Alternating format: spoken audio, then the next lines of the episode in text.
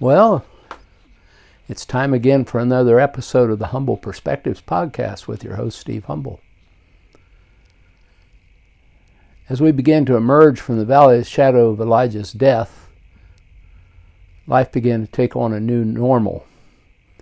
Even though the health issues I started to deal with went on for 15 years and were just getting started.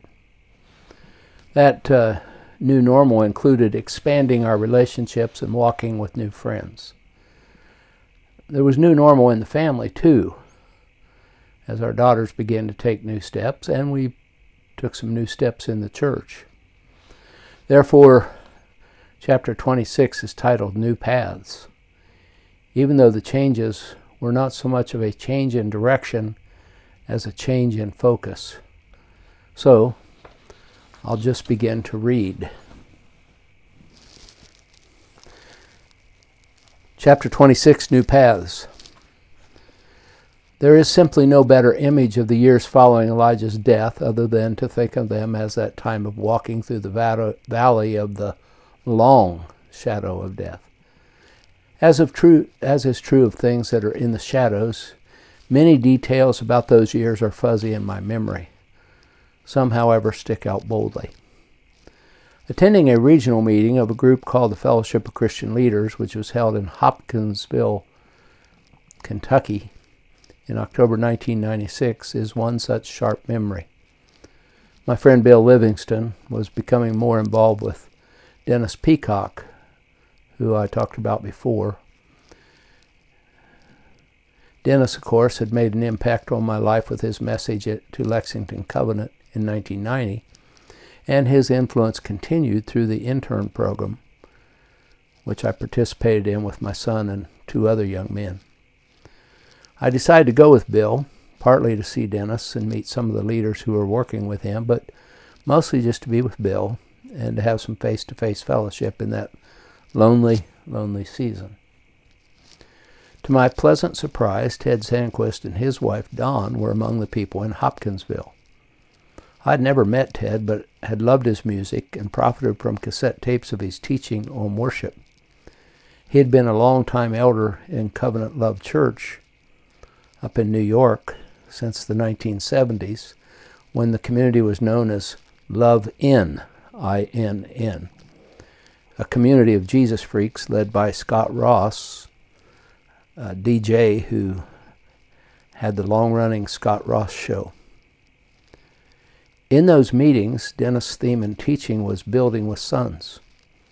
Three months after Elijah's death, it was excruciating to listen to that talk. While I clearly understood that Dennis was primarily talking about spiritual sons, sons in the kingdom, he and Ted and some others in that room were also very definitely working with their own physical sons who had become spiritual sons. But my son was dead. My hopes and dreams of working with him had been smashed. Still, it was not all bad. It gave me another opportunity to trust God, to entrust Elijah to God, and to take a posture of worship. Out of that posture came a freshened and strengthened resolve to invest in younger people, in part as my tribute to Elijah, as I said in the last chapter. Especially in the first months after Elijah died, the people of our church, as well as many in our spiritual family who were not part of our local fellowship, walked with us in the grief. For a season, many of them seemed to feel the loss nearly as deeply as we did, but not for such a long time as us, I think, which seems only natural. Most of them have seemed very aware that our journey would be a long one and were patient and supportive even after their lives had moved past that season. There were some others who did not appear to understand about the length of our painful journey. How could they be expected to understand unless they had experienced such a loss themselves or had been close to someone who had? A few seemed to lose patience after months rolled by, and a very few even said things that demonstrated their lack of understanding and their impatience. For the first month or two, the sermons I printed, presented in our church were mostly sharing from my heart thoughts that were the direct outcome of trying to deal with my own grief.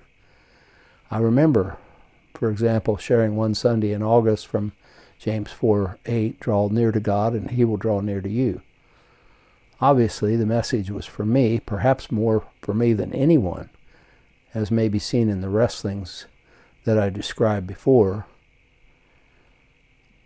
That directive and promise from Scripture continue to work in me for months afterward.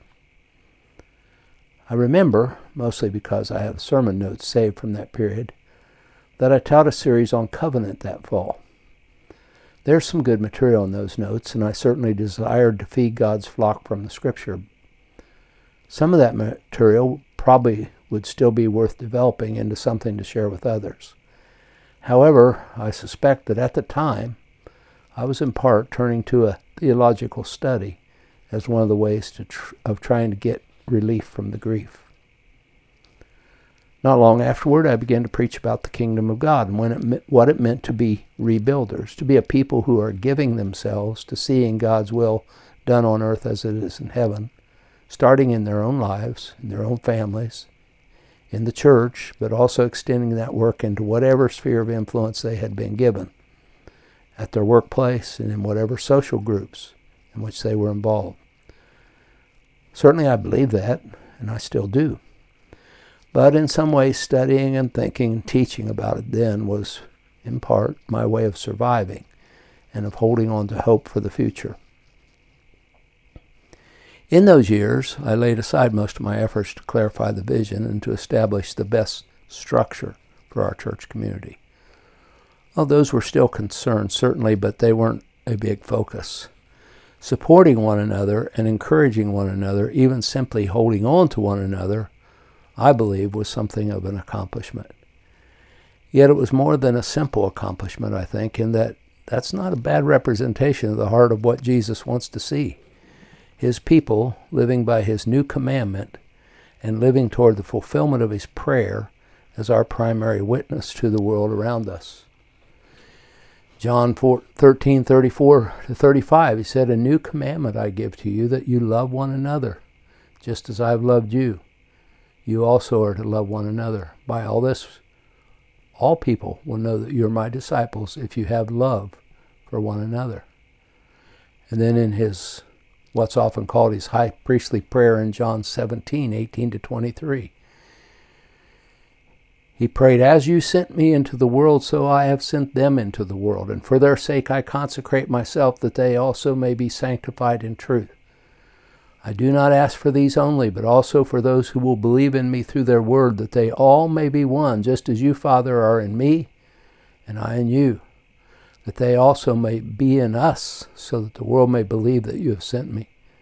The glory that you have given me, I have given to them, that they may be one even as we are one. I and them, and you and me, that they may become perfectly one, so that the world may know that you sent me and loved them, even as you love me. During that period, I did produce a document titled The Covenant Ideal of Winchester Covenant Church, which the elders discussed and adjusted.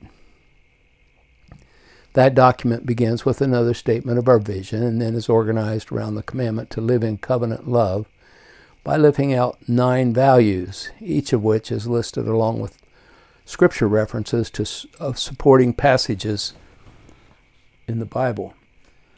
The nine values are these to be a worshiping people, to be a humble people, to be a serving people, to be servant rulers, to be a faithful people, to be a people of peace, to live in community, to be a people who share the good news of God's kingdom, and to be a mission oriented people.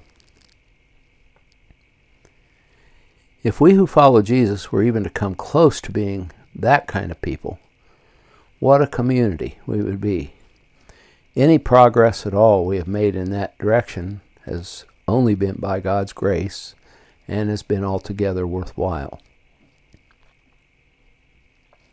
I can only hope some people were helped through my efforts to serve the Lord in those difficult days. Simply because God is the person God is, some probably were helped. It's God's way to use weak and broken people as channels of His life for others. After all, what other kind of people are there for Him to use when we get down and look at it in reality?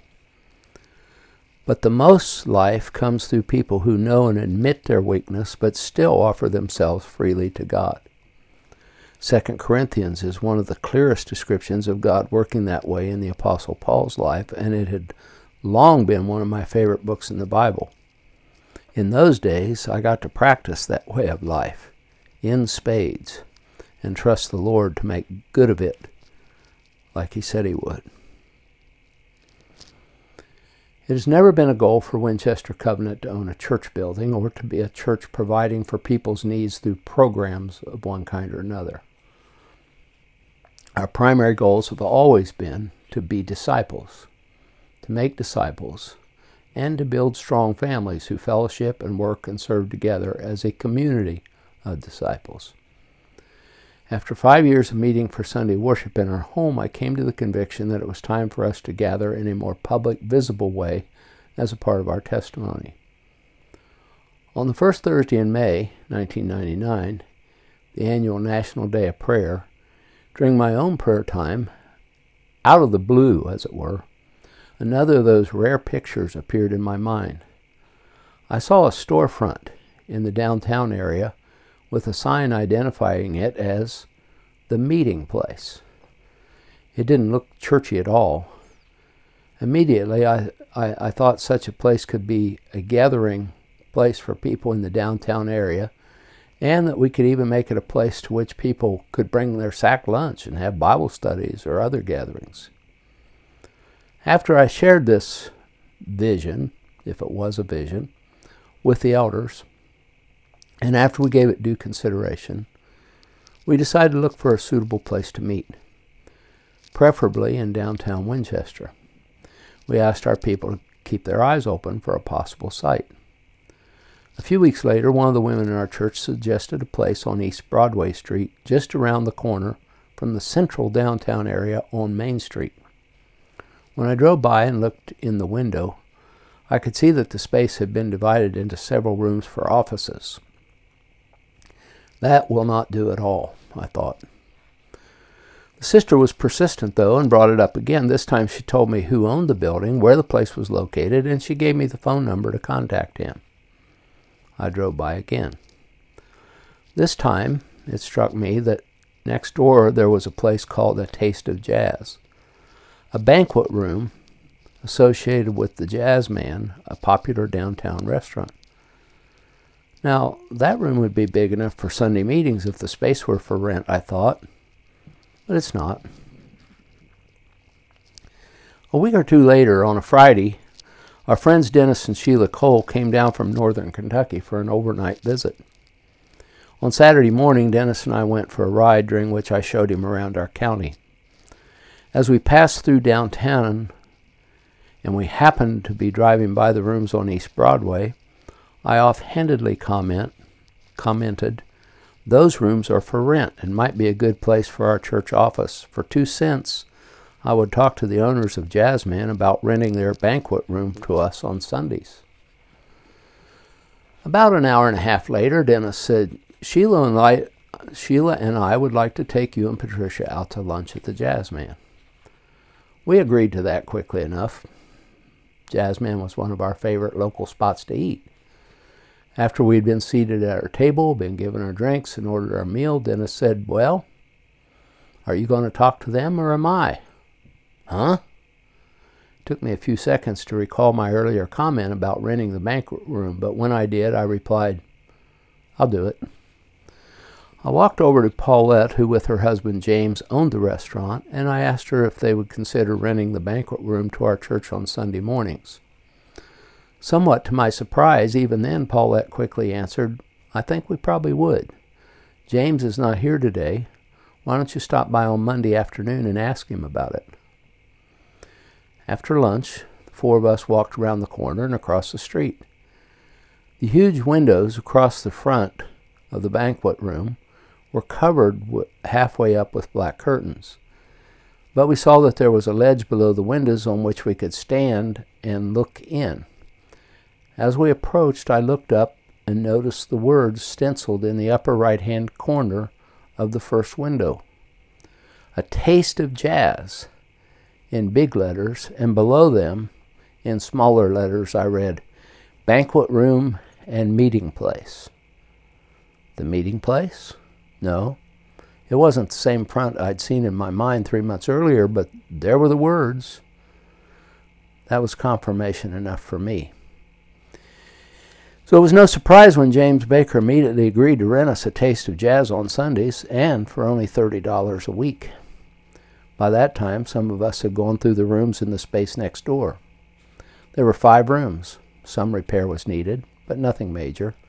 With some repairs, some painting, and a thorough cleaning, we had an office, a conference room, rooms for children's ministry, and a restroom, all for a very reasonable monthly rent.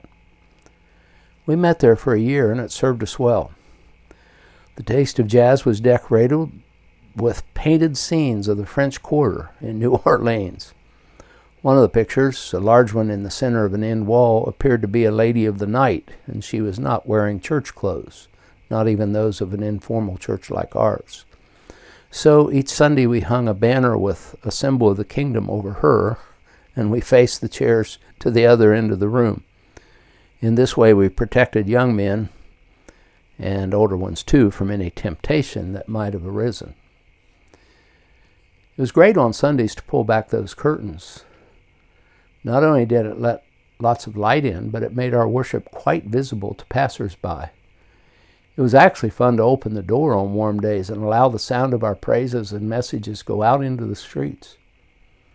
With a growing number of teens among us and the door wide open, we would often heartily sing out the call to proclaim the good news, as in the song by the group called Delirious.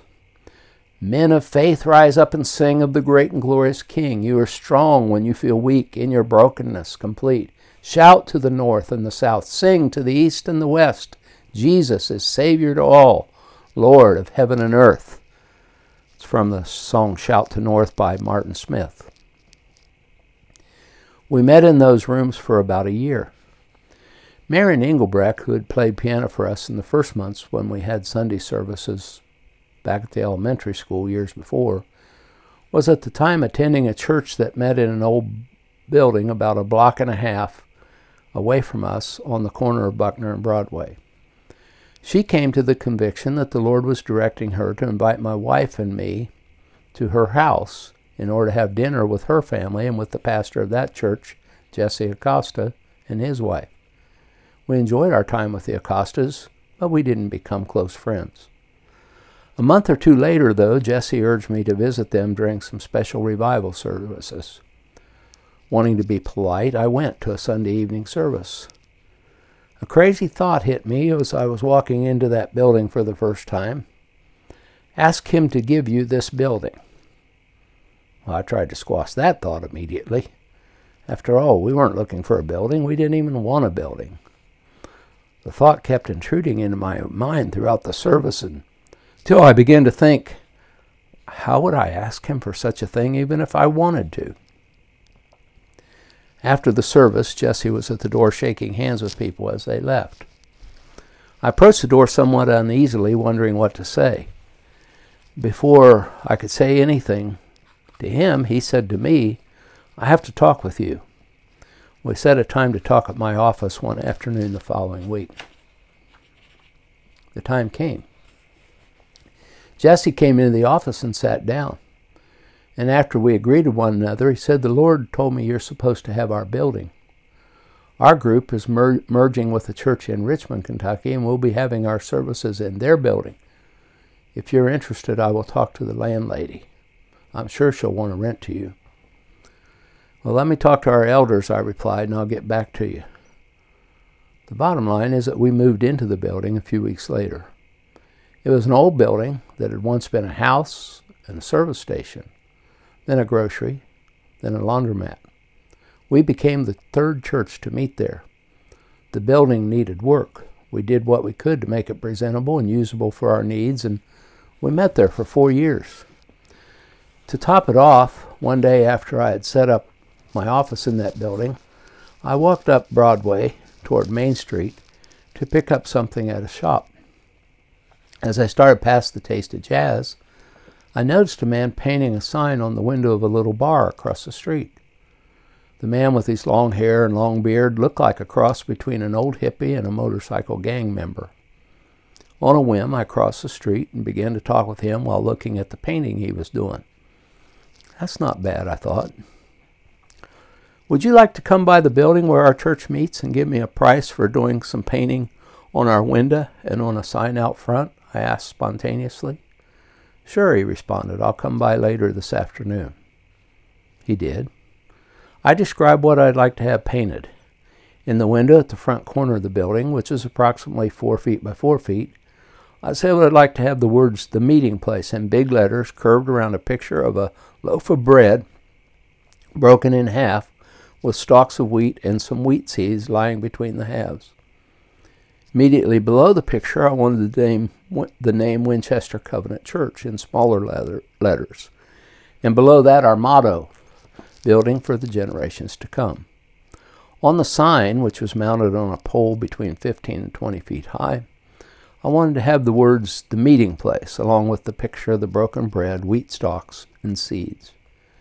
Could you design something like that and paint it? If so, what would you charge? I asked. Well, let me sketch something out and I'll show it to you and give you a price, he answered. A few days later, he came back with sketches of the two signs. That's it, I exclaimed. How much would you charge? How about $225? Let's do it, I agreed quickly. And within a week or two, there was a building and a sign that was quite reminiscent of the picture I'd seen in my mind that morning in May 1999. Our building never became a drop in place, as I had hoped it would.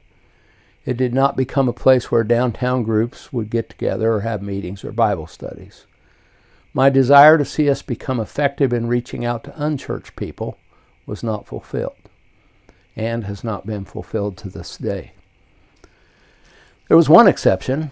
A homeless man named James quite often stopped by for a cup of coffee. He told me the first time we met he was usually called Hammer because at some time or another he threatened to hit someone with a hammer. I had several opportunities to talk with James about Jesus, including one when he was in jail because he had accidentally set an old empty shed in someone's backyard on fire. He had gone into the shed to escape the cold and had tried to cook over a charcoal fire when the shed itself began to burn. James was taken on to prison, and I've never seen him since. I do pray that some seed of the good news has taken root in him.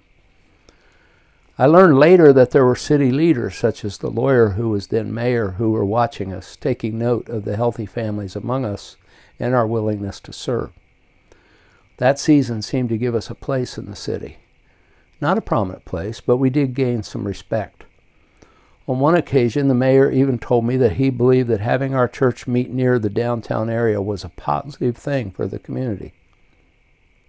I probably should have asked him why, but I'm usually not quick on my feet in regarding in responding to such unexpected statements. I do believe that our somewhat odd and seemingly disorganized church community has offered a needed picture of a church that is not all about buildings and programs, but of one that is instead a people committed to follow Jesus together as a way of life. Perhaps we have been at least a shadow of the life of the church that we glimpsed in the New Testament. Shortly before Elijah's death, I had begun to look to Bill Livingston for personal pastoral care, following P- Paul Petrie's return to Belgium. Bill and I were part of a group of leaders, so we had that was called the Association of Covenant Ministries, ACM, since its formation in the early 1990s. All of this group were associated with Paul Petrie and his friend Robert Grant. Bill, however, had begun to connect more and more with the leaders in the Fellowship of Christian Leaders, FCL for short, which Dennis Peacocke led. These two groups were two among several that began in the years after the new wine teachers had decided not to keep working together. The various groups were not splinter groups from an organization that had broken apart since there had been no organization as such.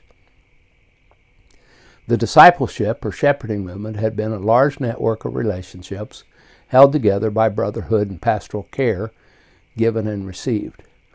The names of these new groups were new, and some were more organized than others, but the relationships at the heart of them had decades long roots. Each group had its distinguishing characteristics reflective of the personalities and callings of those involved. FCL had been formed by Dennis Peacocke, Ted Sandquist, and some other men who continued in the regular fellowship of friends after Bob Mumford, to whom we had looked for pastoral oversight, repented for his involvement in the shepherding movement. After a few years, they had sensed the leading of the Lord to invite others into their fellowship. Some of those who began to fellowship with them had similar histories in the shepherding movement. Others did not, but all had been gripped with a desire for the kingdom of God. I had come into contact with some of these brothers through my involvement in the intern program.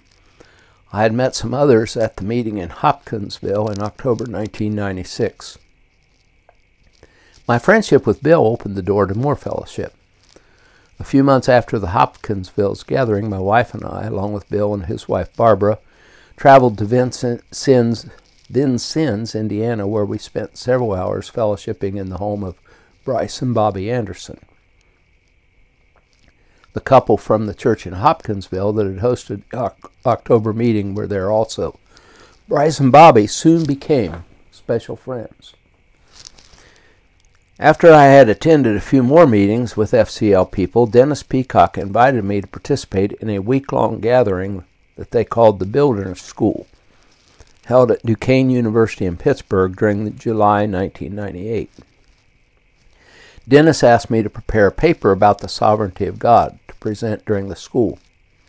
However, I wrote only a short informal paper and did not expect to read it at the Pittsburgh gathering after having a conversation with Ted Sandquist, who told me that since I was not actually a member of the group, Dennis should not have invited me to present a paper. As it turned out, I did present the paper, but that's a different story. That conversation with Ted was significant and memorable for a very different reason.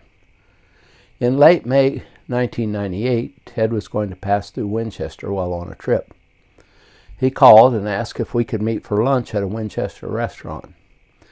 Therefore, a couple hours later, I met him at El Rio Grande. It was the first time the two of us had been together for a personal conversation. It was an enjoyable opportunity to get better acquainted. In the course of sharing some of my story, I mentioned the close ties that I had maintained with David Reddish, John Meadows, Billy Henderson, and other church leaders in Lexington with whom I had prayed weekly for many years. At that time, we were spending a good deal of time and energy trying to help one of the men who was going through a difficult time. Ted began to encourage, or perhaps exhort me, to untangle from my history in Lexington and to give myself more fully to building relationships in Winchester and to take opportunities to serve the local community. Just as Ted finished what he was saying, a man neither of us knew and who had been eating at a table across the room came up to our table. I'm Dr. Mark Miller, he stated. Looking straight at me, he went on. I don't know what this man is saying to you, but the Lord wants you to know that what he is saying is from the Lord. Well, that certainly got my attention and led me to keep on pondering Ted's exhortation later. I became convinced that Ted had been speaking as the Lord's representative. My friendships with brothers in Lexington are still important, but my focus turned into our local community in a new way. Interestingly enough, 10 years later, I became personally acquainted with Dr. Miller, and now he's a friend and regularly gives me chiropractic care. Later in 1998, I became a member of FCL after seeking discernment and agreement from my fellow elders and the people of our church community. A year or two later, Dennis Cole also joined FCL, and for a while, our three churches, along with the church Bryce led in Vincennes, became one of the regional groupings within that network. One blessing that has come from relating with brothers and sisters in FCL, which was later renamed Kingdom Ministries International, has been an emphasis on generational transfer. That emphasis on sharing the journey from generation to generation and working together with brothers from multiple generations, of course, struck a chord within my own heart. I would make this comment KMI still exists, Kingdom Ministries International, as some sort of international fellowship of leaders who lead groups of leaders. However, KMI itself has multiplied into several groups based on geography. Those of us in the United States are now called Kingdom Ministries USA.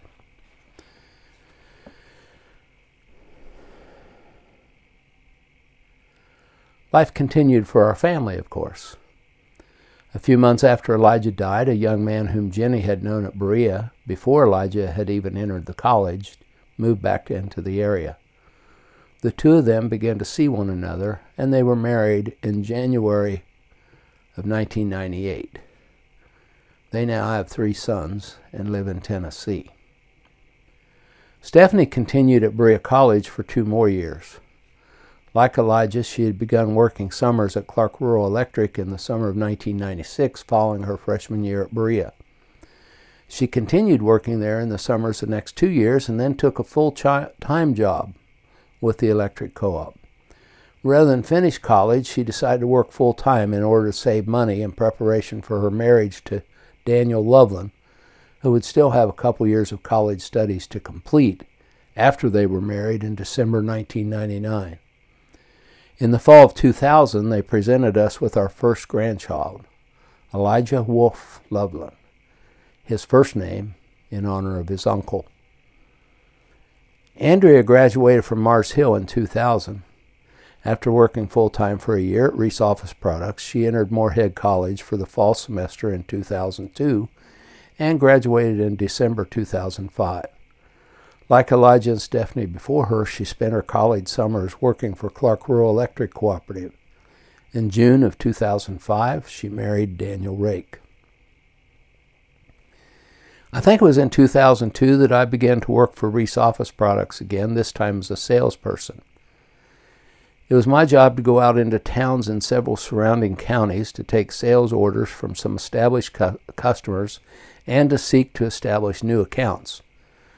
I was motivated in some ways by that old desire to be a Christian ministering, in other words, serving, in the everyday world rather than be simply in the ministry, as, is gen- as it is generally understood in our culture.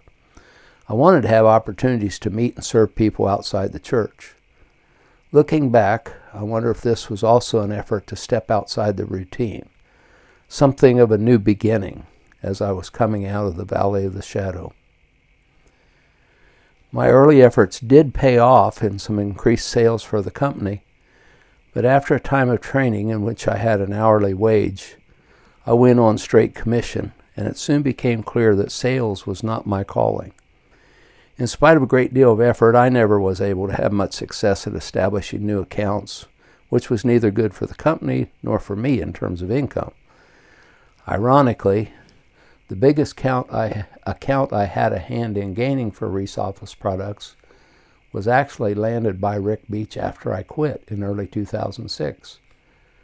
That account proved a great blessing for the company during difficult financial time that started in 2008.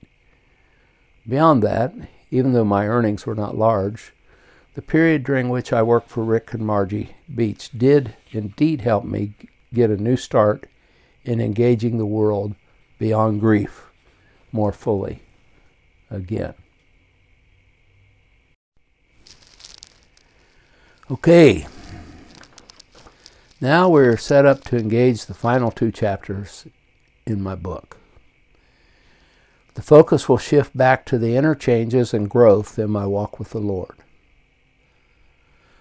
The point of the spiritual journey is to come into a fuller knowledge of God not knowing about God as much as knowing Him more intimately. And it's about being transformed by the Holy Spirit into conformity with Christ. Hopefully, that transformation is becoming even more year, real as the years roll on. So, more about that next time. The Lord be with you all.